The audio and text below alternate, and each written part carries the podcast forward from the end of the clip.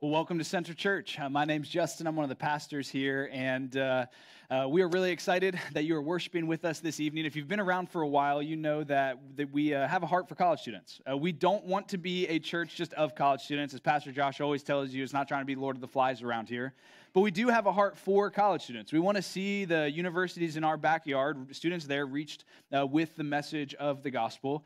And studies show uh, that there are three main points in life when people are most open to the message of the gospel or grow a lot in their faith. And those three points are um, if you grow up as a child in a, in a Christian home, uh, if you are during your college years, and then finally, if you are family with young kids, the parents are like, please help.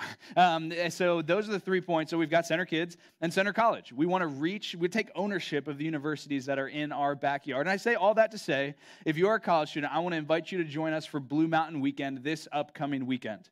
All right, it's going to be an awesome time. It's our annual fall retreat where our college ministry, the On Grounds Campus Fellowship, uh, gets away for the weekend. It's a great time of Bible teaching, of worship, and a lot of fun, so we hope you'll join us. We think there's a lot of wisdom for college students not only to be involved in a campus fellowship, but to be involved in a campus fellowship that's tied to a local church family. We hope that you can tie together some of those relationships, living on mission together, where you are at with uh, what Jesus left us, his local church body, where there's multi generational relationships and wisdom to pull from. So we hope you'll join us. If you're looking to get connected, looking for a community at UVA, you can sign up uh, at the tent or at the table table outside. You probably saw it on the way in, the Center College table. They would love to get you signed up. It's going to be a great time. You don't want to miss it. Since you're UVA students, though, I do have to tell you that during the free time, we got some free time Saturday afternoon, five or six hours, you can do homework. All right, just bring your computers. You'll have Wi Fi. We'll let you do it. You're UVA students, you're going to study a lot. So it's okay. If you're going to do that, don't let school be a reason not to come. We'll give you some time to do homework Saturday afternoon. But we hope you join us. It's this weekend. Now's the time to sign up. We've got more people coming this weekend than we've ever had before. So it's going to be a great time, and we hope you'll come uh, with us this weekend. But let me pray for our college ministry for that retreat, and then we'll jump into 1 Peter. Let's pray. Father, we thank you for the privilege that it is to be a part of what you are doing in our city and at UVA and PVCC. We pray that you would uh, just inspire students to see your grace and your gospel, to turn from sin and follow you, and to grow as disciples for a lifetime of godliness. We just look forward to years and years of godly marriages and influence in neighborhoods and leading healthy churches that we pray you'll give us people that we can invest in now. So, Lord, we thank you. We pray this weekend would be great, that it would be inspiring and motivating for people to see Christ clearly and then turn and follow him uh, during their time here at college. In Jesus' name we pray. Amen. Amen. Well, we are continuing today through our series in the book of First Peter that, as Pastor Josh mentioned, is called A Good Kind of Different.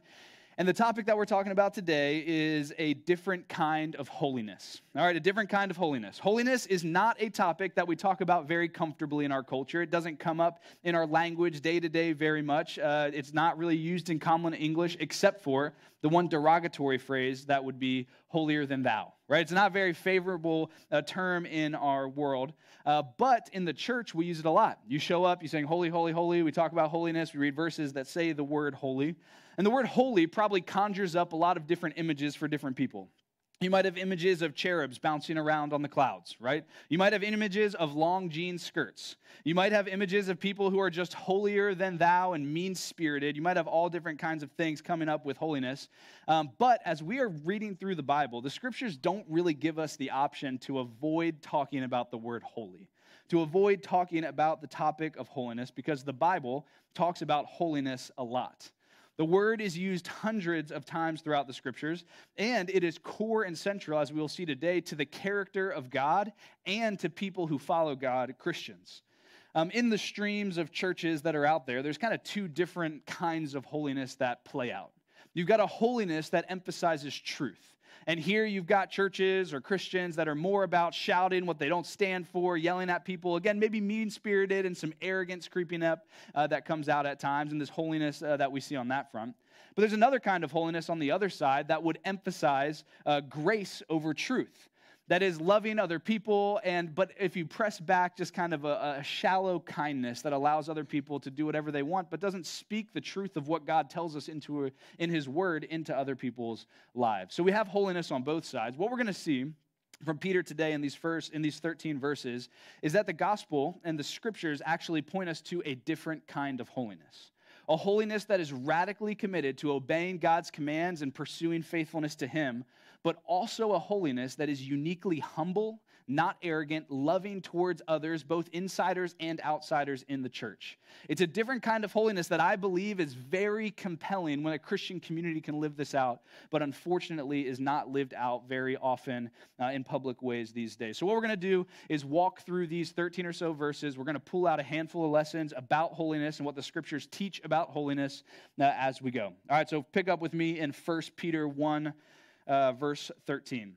Therefore, we'll stop there. All right, first thing you need to know about holiness is that you need a gospel motivation. All right, the first thing about true holiness is that you need a gospel motivation.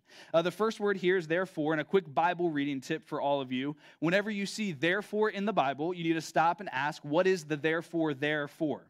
The word therefore shows up at key places all throughout the Bible, and especially in the New Testament letters when authors are transitioning uh, at a transition point in their letter, when they are moving from indicative to imperative. All right, one quick refresher on uh, like fourth grade English or something. Indicative is a statement of fact or truth. Imperative is a command. In the Bible, indicatives are statements about who God is, what he has done, and who we are in light of that. They're teaching truth statements. In the Bible, imperatives are commands from God telling us how to live. And what we need to know in the scripture is that imperatives always come after indicatives. Our activity flows from our identity as Christians. You see, all religions in human history can be divided into two categories religions of human accomplishment and religions of divine achievement. Our religions of human accomplishment say this be holy, indicative, to be, or be holy, imperative, to be accepted, indicative. The different religions have all different kinds of paths to how you could be holy. You've got the Eightfold Path for Buddhism, the Quran for Islam. You've got some weird social and cultural norms for Bible Belt cultural Christianity. Uh, even the secular world has uh, ways that people are expected to live in order to be accepted. But the reality is that no matter which religion you pick from, if it's a religion of human accomplishment, then it is going to be be holy in order to be accepted. Obey the rules play according to the rules, and you'll be accepted. Accepted. There are so many problems with this, though. So many problems with this. But the biggest one is this a religion of human accomplishment breeds pride and arrogance. It just absolutely breeds pride and arrogance because the statement is if I do better than you, I am better than you. With religions of human accomplishment, you, you can per, expect some level of outward conformity to the rules, but there's no power to change the heart. It has power to get people to, to obey and play by the rules because of what it can offer, but religions of human accomplishment cannot change the heart and the inside, and they breed pride and arrogance as we seek to be better than other people. So there's a massive issue with religions of human accomplishment. Biblical Christianity is the only religion that fits in the other category. Rather than a religion of human accomplishment, Christianity is a religion of divine achievement. All right, God has done the work, and we are recipients of a gift. Recipients of a gift. Through faith in Jesus, we are given a gift righteousness. We're forgiven our sin. We are accepted by God, even though we don't deserve that based even on our best performance. Christianity does not say, be holy to be accepted. Christianity flips this on its head and says, you are accepted. In Christ, you are loved. In Christ, you are righteous. Therefore, you be holy. This order is absolutely critical if you are following Jesus or seeking to understand more about Christianity. True holiness can only be achieved with the religion of divine achievement because true holiness includes external obedience to God's commands and an internal heart of love for other people that gets rid of arrogance and pride. In the first 12 verses of 1 Peter, we had zero imperatives and a ton of indicatives. We saw divine achievement last week right? God caused us to be born again. We have a living hope. With God, even our trials work for us, and we get to see clearly now what the prophets of old predicted in Christ, the preachers now proclaim, and the angels ponder, is what the first Peter uh, 1 said. This week, we have what comes after the therefore after the therefore, but we need to know that, that therefore is key, and that holiness, as we get into it in this passage, you need to have a gospel motivation if you're going to live this out faithfully. Right, we'll keep going. Therefore, preparing your minds for action. All right, here's the second thing you need to pursue gospel holiness you need a prepared mind. All right, you need a prepared mind. Christianity, in fact, starts in the mind. Now, this is kind of not widely believed by many today. In fact, there's kind of just this belief that Christianity, you kind of check your mind at the door and you start operating in the realm of faith, but that's simply not true. It's never been the case. In fact, uh, modern science was, has grown up out of the Christian worldview. Before the Christian worldview, there were regional deities and gods that operated in different ways, and there's no consistency that you could base the scientific method on for uh, repeatable experiments. But the Christian worldview taught that God created the world brought order out of chaos. And in knowing not just the word, but also the world, there are lessons that we could know about who God is, who we are, and how we should live in the world. Uh, therefore, through the Christian message, the sciences, the, the intellect uh, was born and kind of has flowed from that. Francis Collins, uh, he has held the positions of the uh, director of the Human Genome Project as well as the director of the National Institutes of Health. He's a Christian. He's pretty passionate about teaching people that faith and reason can harmonize together. Uh, and he says, has said this, just summing it all up faith and reason are not, as many seem to be arguing today, mutually exclusive. They never have been. It's just true that Christianity starts in the mind. We don't need to check our hearts or our, our minds at the door. Christianity starts in the mind, but it also always moves to action. It moves to action. You see in that phrase there, it says, You are preparing your minds for action. And that phrase, preparing your minds, is literally in the, uh, the Greek to gird up the loins of your mind. So that's weird words I just used, but that's what it's saying. So gird up the loins of your mind. So word picture from back in that day, people wore robes. It was very respectable, very, uh, very. Uh, it, you would look very nice if you were wearing a robe back then. It'd be a little weird today, but so it was. It was uh, good. It was respectable. It's what you wore, fashionable. But if you needed to run or work, you're in trouble, right? If running in a robe, you're just going to trip over it, tumble, face plant. It's no good. So what you would do is you'd take the bottom of your robe, tuck it into your belt, and you could really get down to work. It's kind of like saying, roll up your sleeves, preparing your minds for action. It is a call to, to move towards action. So let's keep going. Therefore, preparing your minds for action and being sober minded. Again, Peter double down, doubles down on the mind, right? Be sober minded. Um, here, the connotation that he's working with is not talking uh, primarily about alcohol and not getting drunk, though that is, uh, it's talked about other places in the Bible, and uh, we should not be drunk, but should uh, be sober. Uh, what's talking about here, though, is thinking clearly about reality. Be sober minded. Think clearly about reality. And in this passage, it's talking specifically in light of the judgment that's coming, in light of the end of your life, in light of eternity with God. Think clearly about the present um, monasteries where monks live and they kind of go hide out there. They're actually known for leaving graves uh, dug and open in the middle of the monastery so that as uh, these monks are going to and from their daily habits and routines, uh, they see the open grave. And it's for the next monk who passes away. Right? The goal of this is there is a constant reminder of the end that provides sobriety in the present. Right? How many, how many you can think through these on your own. How many of your dumb decisions are made because of a failure to think soberly about the end? Right, Jacob and Esau, you know that story? Uh, so uh, uh, Esau has this massive inheritance, and rather than keeping it, he trades it with his brother for a bowl of Chef Boyardee. Uh, he's hungry, and he trades it all away for a bowl of soup.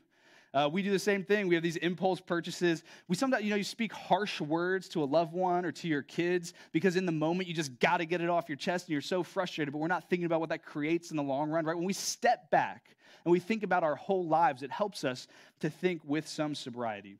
So here's a question for you on this front. What, what are you going to wish? What are you going to wish five minutes into eternity that you spent your life on? That's what it means to think soberly about our lives. To think soberly here as we're preparing for holiness. What are you going to wish five minutes into eternity, just after you die, just after Jesus returns? What are you going to wish that you had done? That's a sobering question for us. All right, so let's keep going on in verse 13. Therefore, preparing your minds for action, being sober minded, set your hope fully on the grace that will be brought to you at the revelation of Jesus Christ. And here's the third thing you need if you're going to pursue true holiness that Peter brings up. You need a set hope. You need a set hope. This is the first command in uh, the book here. We know we talked about all the indicatives of the first imperative. But Peter knows that if we are going to walk in true gospel holiness, our hope has to be in the right place. So, hope is when a, a coming expectation breaks into your current experience. That makes sense? Uh, there's a coming expectation, and it's impacting my current experience, the way I feel or think or respond to a situation, because I'm confident that something in the future is coming. So, what's going on here? What's the future expectation in mind? It's the grace that will be brought at the revelation of Jesus. Here, Peter is referring to the second coming of Christ. Jesus is coming back. There's a future expectation that Jesus is going to come. He's going to judge the living and the dead. We're going to be with him for eternity in his kingdom. Peter says, Put your hope in that and let that coming expectation break into your current reality. And it's really important that we do this if we're going to pursue holiness because what you hope in determines how you live. All right, what you hope in really does determine how you live. For example, if you are hoping in a change of circumstances, you're never going to be satisfied, but always waiting for the next season of life, even when you get the thing that you were previously waiting for. If you hope in a new relationship, every person is a potential option for your fulfillment, romantic or sexual, rather than a brother or sister in Christ to love and to serve for their good. If you hope in attaining a certain level of income or success or status, every opportunity to make money becomes a do or die situation. But when we hope in Jesus' return, when we hope in Jesus' return, when we live with the awareness that we are going to see him face to face one day, that informs our activity today. It really inspires holiness. So, another question Does Jesus' coming return, does that ever break into your day to day experience? Tuesday afternoon, maybe now at church? Is there a hope that's kind of brought up in you as you look forward to one day being with Jesus for eternity? Because Peter says, if you're going to pursue godly holiness, true holiness, you've got to set your hope on that day. And the, I, I, think in our secular worldview, where we've been growing up in this and we kind of swim in this water, we, it seems so unreal that it doesn't quite break into our day to day. So, does it break in to you? If not, if that's not a normal place that our hope is placed, it's going to be tough to pursue holiness. All right, so that's verse 13. All right, to have gospel holiness, Peter tells us that we're going to need gospel motivation, we're going to need a prepared mind, we're going to need a set hope, and we're going to move a little quicker. That was 13. We got some we got ways to go. All right, let's keep going in verse 14, and here we really get into the theme of holiness. Here it is. As obedient children, do not be conformed to the passions of your former ignorance, but as he who called you is holy, you also be holy in all your conduct since it is written, You shall be holy, for I am holy. Peter gives us the fourth thing that we need to pursue holiness, and that is a clear target. All right, a clear tar- target. Author Jen Wilkin, uh, she says it this way very plainly God's will for your life is holiness. If you got any questions about what God wants you to do after college, or what job to take, or how to raise your kids, just know God's will for your life is right there. It's holiness. Not only does Jen Wilkins say that, but God says it too, so that's good. Uh, Second, Thessalonians 4 3 says, This is the will of God, your sanctification. It's the same root in Greek as holiness, your, your holification. In a broad sense, this passage that we're walking through today in uh, 1 Peter 1 uh, could simply say, Therefore, be holy. All right? Therefore, be holy all the rest of the verses are doing are helping flush out for us what that means and what that looks like and gives us the tools and resources we need to carry it out. In this verse, Peter starts to do that. He starts to flush it out both positively and negatively. So, negatively, right there, he says, Do not be conformed to the passions of your former ignorance. Last week, if you remember, Pastor Josh talked some about the, uh, the new birth. Um, when we're born again, we have a new identity, we have a new father, and therefore we have a new family resemblance right? If we're born again into a new family we have a new family resemblance. And and so there are things which we were formerly ignorant of that we thought were good for us and led to our flourishing but now we know they are not and they no longer fit our new family. We didn't know they were sinful in ignorance maybe it was the way that you talked to or about others Maybe it was the relationship that you had with alcohol, that website that you continued to go to, that friend group that really pulled you down. Maybe there are things in your life that are more part of your former life rather than the, the new life Jesus has given you in Christ. My encouragement to you would be to get, get rid of that today and uh, take Peter's counsel, counsel seriously as we pursue holiness uh, together. So, on the positive side, Peter also gives us direction. He says, uh, Be holy because God is holy. And here we'll, we'll slow down a little bit and we're going to talk about holiness, right? This theme that's coming through. So here's right where he gets to the command, therefore be holy. We're at that point. We're going to talk some about holiness. So, first, what does it mean that God is holy? All right, he says, be holy for God is holy. What does it mean that God is holy? Holiness is the primary description of God in the scriptures. This might be surprising to you. You might assume that like love might be the primary description of God, but, it, but it's not. Uh, holy is the by far, far and away, the most used term to describe what God is like, who God is. Um, in Hebrew, to emphasize, uh, to emphasize something, you repeated it. So, for example, if I make a box of Kraft mac and cheese at my house, is good. All right, if my family's in town, so we're kind of doing something nice, we go to Citizen Burger, that's good, good. But if Bailey and I are getting away for an anniversary, we're going on a trip, we go to a nice steakhouse, and I get, you know, a nice expensive steak, that is good, good, good. All right, the only descriptor of God repeated in the Bible three times in that way, the only one that's ever repeated to emphasize it in that way is God is holy, holy, holy. Our God's holiness is his absolute perfection in every way we could be and more. What does that mean? Well, he's, he's absolutely perfect in every way that we've got a shot at. Like, he's, he's absolutely perfect in love and grace and justice and goodness and mercy. Like, we can do those things to a degree. But it's more than that. God is absolutely perfect in the ways that we could never dream of being. He is all powerful, He is all present, He is all knowing. And maybe the most significant, as we are talking about holiness, is God is self existing. There is nothing outside of God that he needs to survive. There is no calorie intake or vitamins from the sun he needs to receive, but he is self existing and therefore is the source of everything. And here is what you need to hear about God's holiness, especially as we're swimming in our secular worldview today God is not just a slightly bigger, slightly better, slightly wiser version of you. God is completely and utterly distinct, completely other, categorically superior to us in every imaginable and every unimaginable way. So, we should not be surprised when he commands something we disagree with. Maybe, just maybe, the God of the cosmos knows better, and there will be a level of submission required in our lives. For example, there's times when my son wants to do something that's not very smart. We get out of the car at Costco and he wants to, you know, take off and, and run around. And I have to tell him no, and he, you know, lays on the ground and cries, and we do some discipline. 20 minutes later, your parents get it, and it, it becomes a whole thing. Um, and I, but I have to protect him from that. You don't run through the, the parking lot. That's not good for you, even though it seems like the most thrilling thing you could do at this very moment, right? I have to protect. Now, here's the question What's the bigger gap between me and Sam or between God and me? Which one's bigger?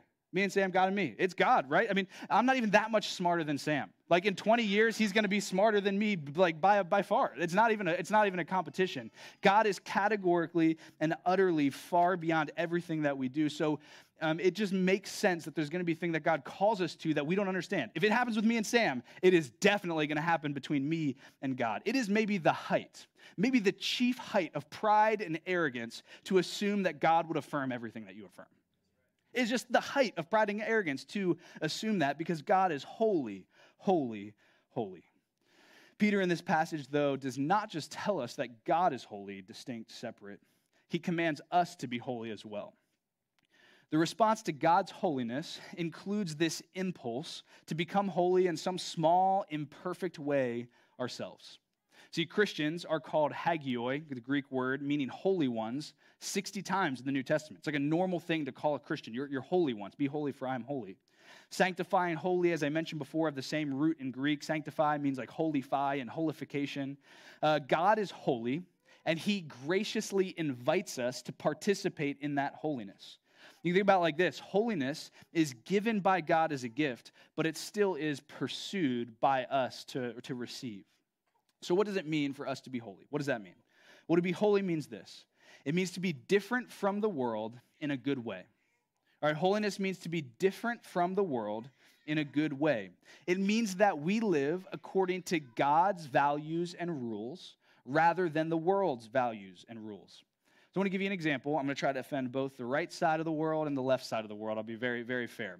All right, so what does it mean? All right, so this is what I mean. In, in the area of sex, all right, we keep our bodies to ourselves, is what God teaches. You, keep your body to yourself. He says the Bible teaches that sex is reserved for the lifelong covenant of marriage between one man and one woman, and to believe this, to live this out faithfully, uh, both in the world and on our computer screens and everything, that's holy. It's different from the world says. God says, keep your body to yourself. In money, the scriptures say, uh, and God says, uh, that we should share our money with others. Money, right, is all God's, and we are stewards, and we should be living with radical generosity toward others because of the radical generosity that God has shown us in Christ. To believe this and to live this out faithfully is different. It's holy in our materialistic and our capitalistic world. right? Our culture says to share your body and to keep your money, but God calls us to a different kind of holiness, a good kind of holiness where He says that people should keep their bodies and share their money, right? We should be holy, different from the world in a really good way as we follow God's values and commands. And just uh, stopping here, because I know those issues are a little bit more sensitive. I think you really want holy people in your life. I think you really want holy people around you because they are the people that are going to take care of you and love you and speak hard truths to you when you're going uh, down a bad path. You want friends around you who love you and who know God's word and are going to point you in godly wisdom to a flourishing life. But you also want a spouse who is holy, who's going to be faithful to you and is going to be pursuing you in self sacrifice and love. Holiness is challenging in our contextual moment, but I think when we see it truly on both sides, the moral obedience to God as well as the humility and love toward other people, it is a beautiful and powerful thing in our world. As we see God's holiness, it creates in us an impulse to pursue holiness ourselves, but it does even more than that. Look at verse 17 with me. It says this If you call on him as Father, who judges impartially according to each one's deeds, conduct yourselves with fear throughout the time of your exile.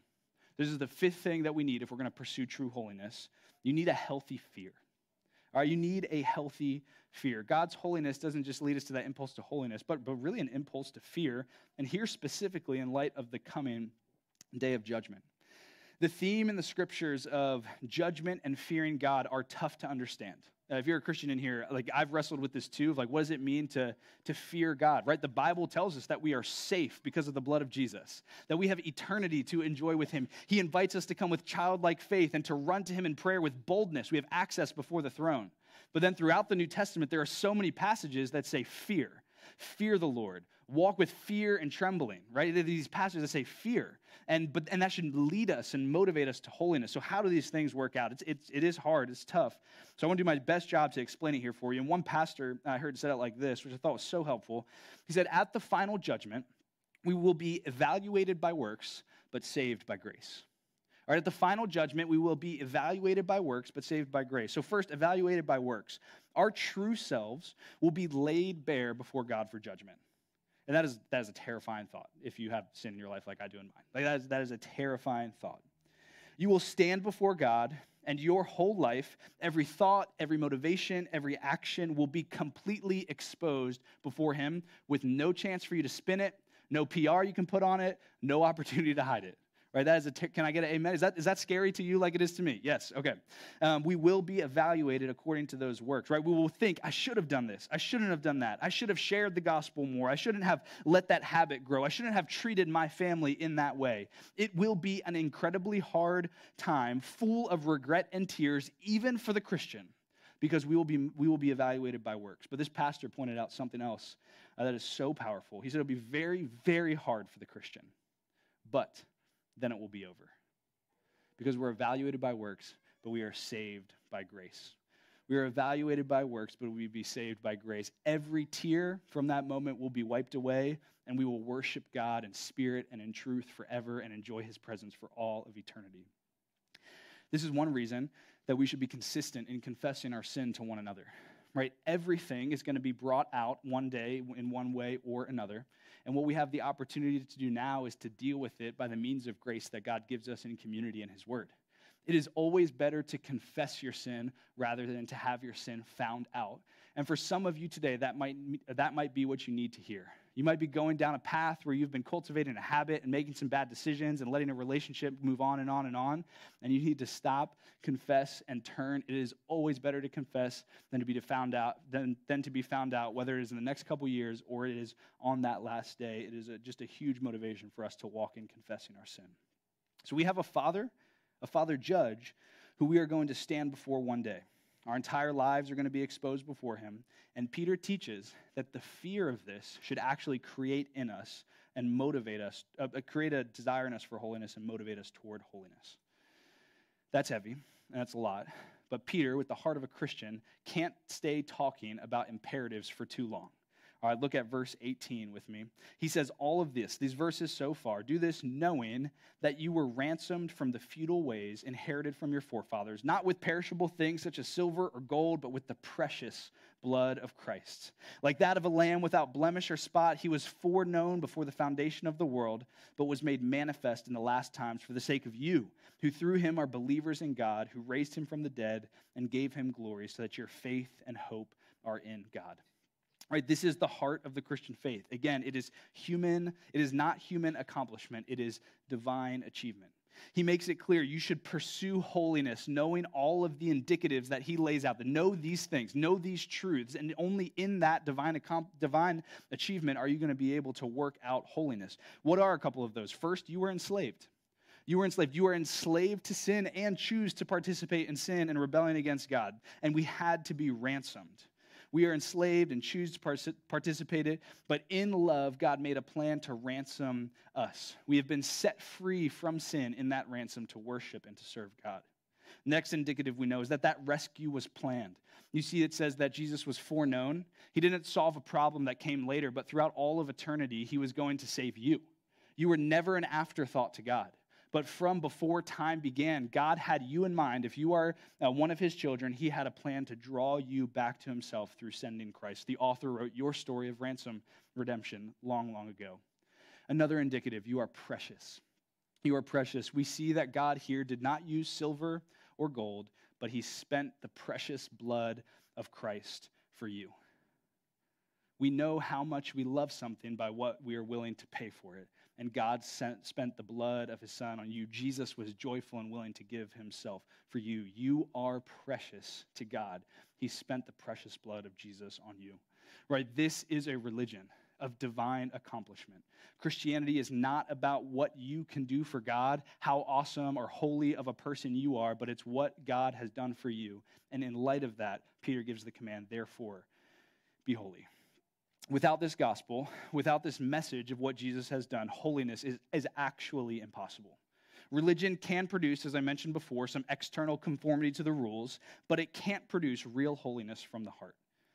You see, religions of human uh, achievement, accomplishment, uh, motivate with the carrot or the stick, right? They dangle something in front of you that you want, so you obey, or they, you know, the fear of hell, so, you know, so obey. They do the carrot or the stick.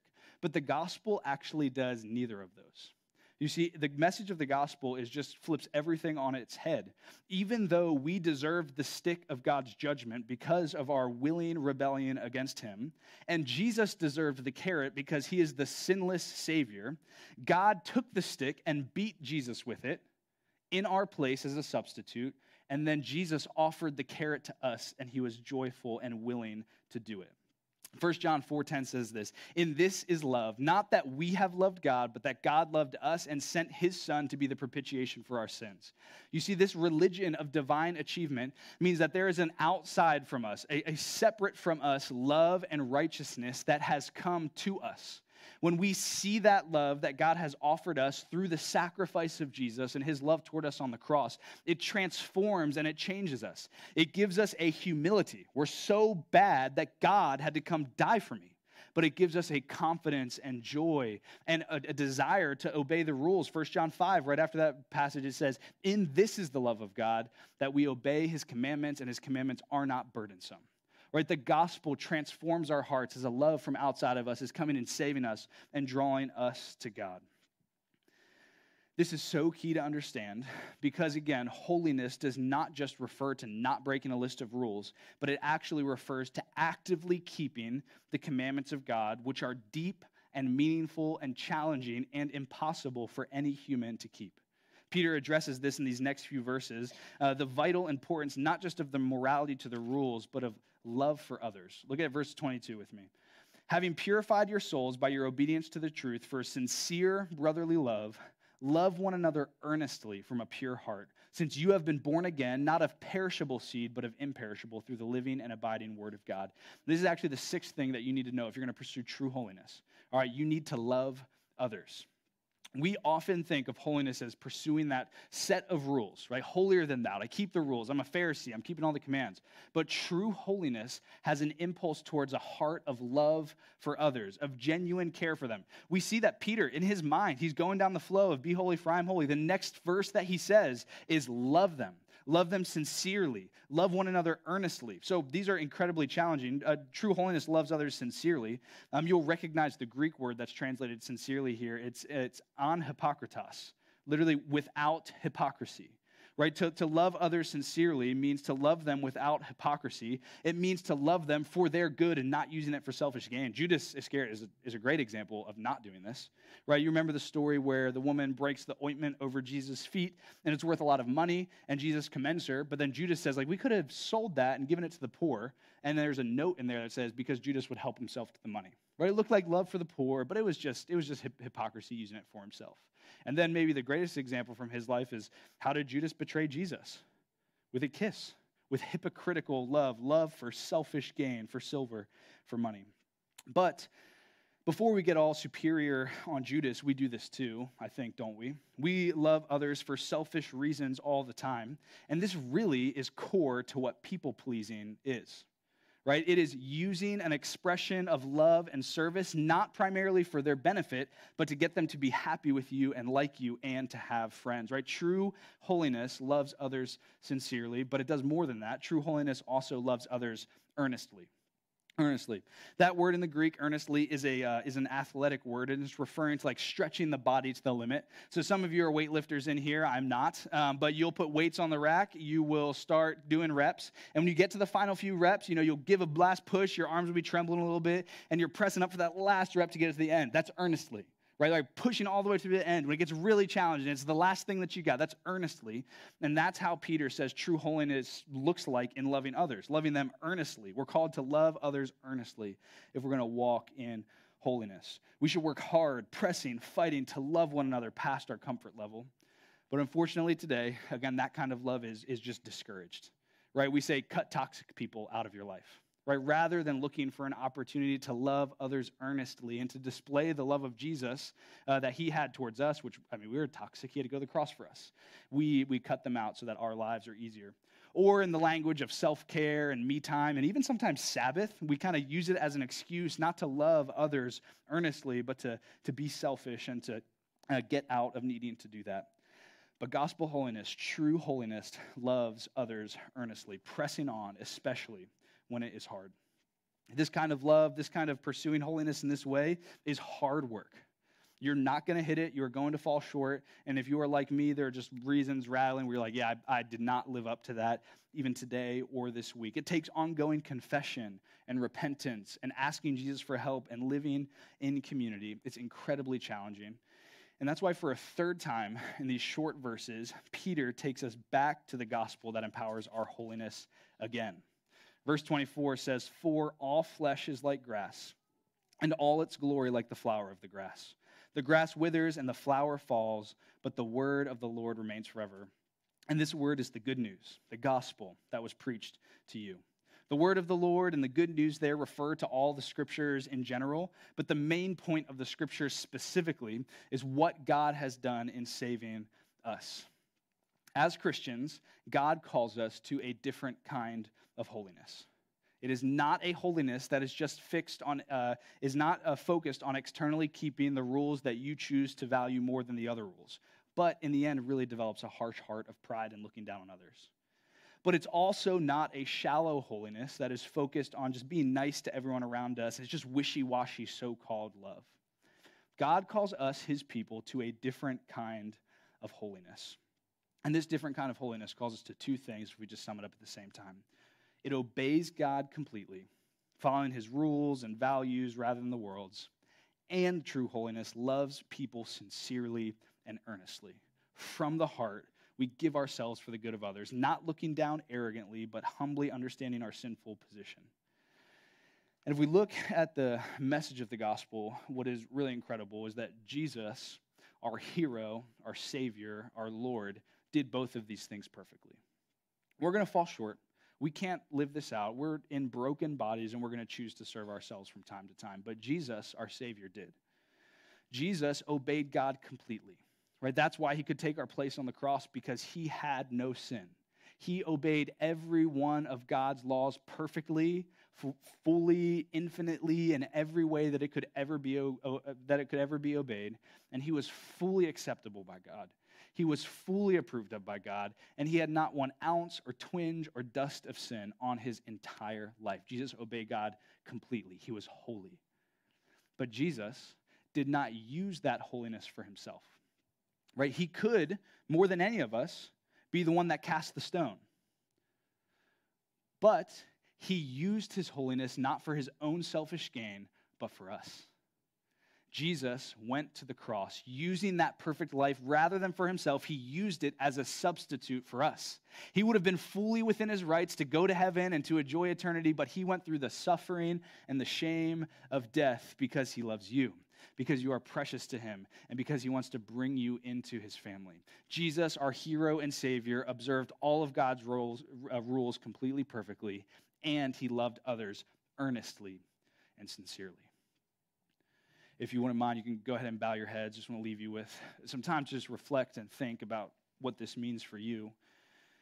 If you've been following Jesus for a long time, five decades, longer, I would just want to invite you to trust Jesus again. Trust him again. This is a lifelong journey of trusting Jesus more than we trust ourselves, and he gave himself for us. And in light of our trust of Him, the scriptures say, hey, be holy, for I am holy. So I invite you to trust Jesus afresh again today and also to recommit to zeal in pursuing, obeying His commandments, and loving others. You may be here and maybe you are not a believer, not sure where you stand. And my invitation to you would be to consider trusting Jesus for the first time, even this evening. It's relatively uh, easy to do. It's not complex. Uh, it is simply uh, the posture of the heart that expresses repentance and faith, turning from our sin, the control of our lives, the rebellion against Him, receiving the forgiveness that He offers through His death on the cross, and resolving in repentance to follow Him the best you can, knowing that you'll fall short, but His grace will carry you home. You can tell Him your desire to do that on your own now. There's no incantation or special prayer, but we'd love to help you begin a relationship with Jesus, if you want to grab us, note it on your card, anything, we'd love to follow up with you. When Jesus captures our mind and our heart and affection, then and only then can we walk more and more in a true gospel holiness inside and out.